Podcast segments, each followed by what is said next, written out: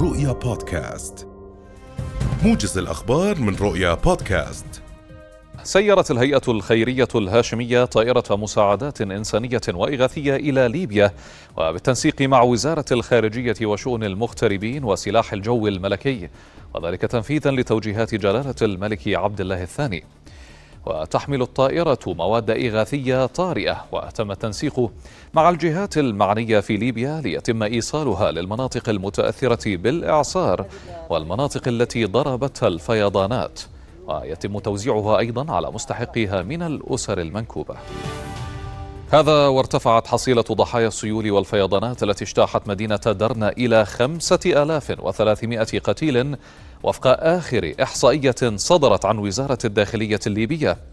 وتتواصل عمليات البحث عن المفقودين وإنقاذ العالقين والمتضررين من قبل فرق إنقاذ محلية فيما تطالب الحكومة بتدخل دولي للمساعدة في جهود الإنقاذ. كشف مدير التوعية والإعلام الصحي في وزارة الصحة دكتور غيث عويس عن زيادة عدد ضباط الارتباط المسؤولين عن مراقبة قانون الصحة العامة إلى جانب تدريب أشخاص جدد لهذه الغاية.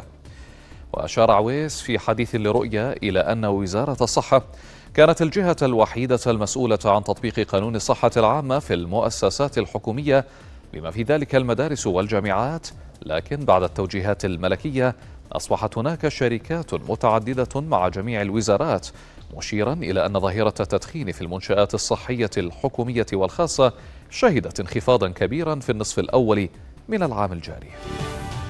كشف نقباء النقابات الصحية على أن نحو 20% من الأسر في الأردن غير مشمولة بأي تأمين صحي داعين إلى ضرورة إيجاد حل وطني يعالج هذه القضية.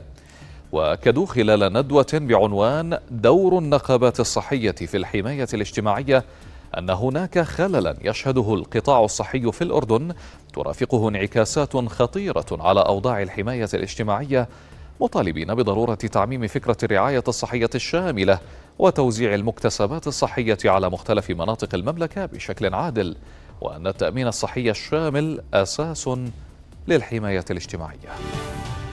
أكد زعيم كوريا الشمالية كيم جونغ أون خلال محادثات مع الرئيس الروسي فلاديمير بوتين اليوم أكد أن العلاقات مع روسيا تمثل أولوية بالنسبة لبلاده.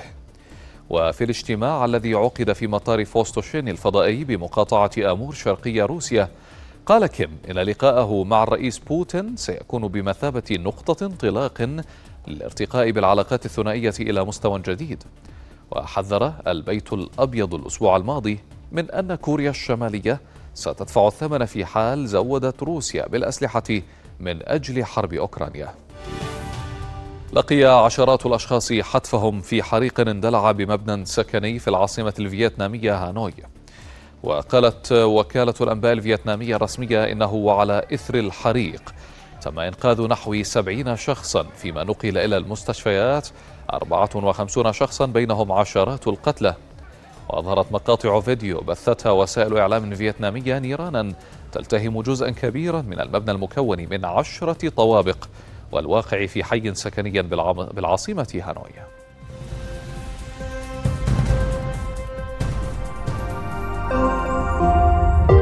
رؤيا بودكاست.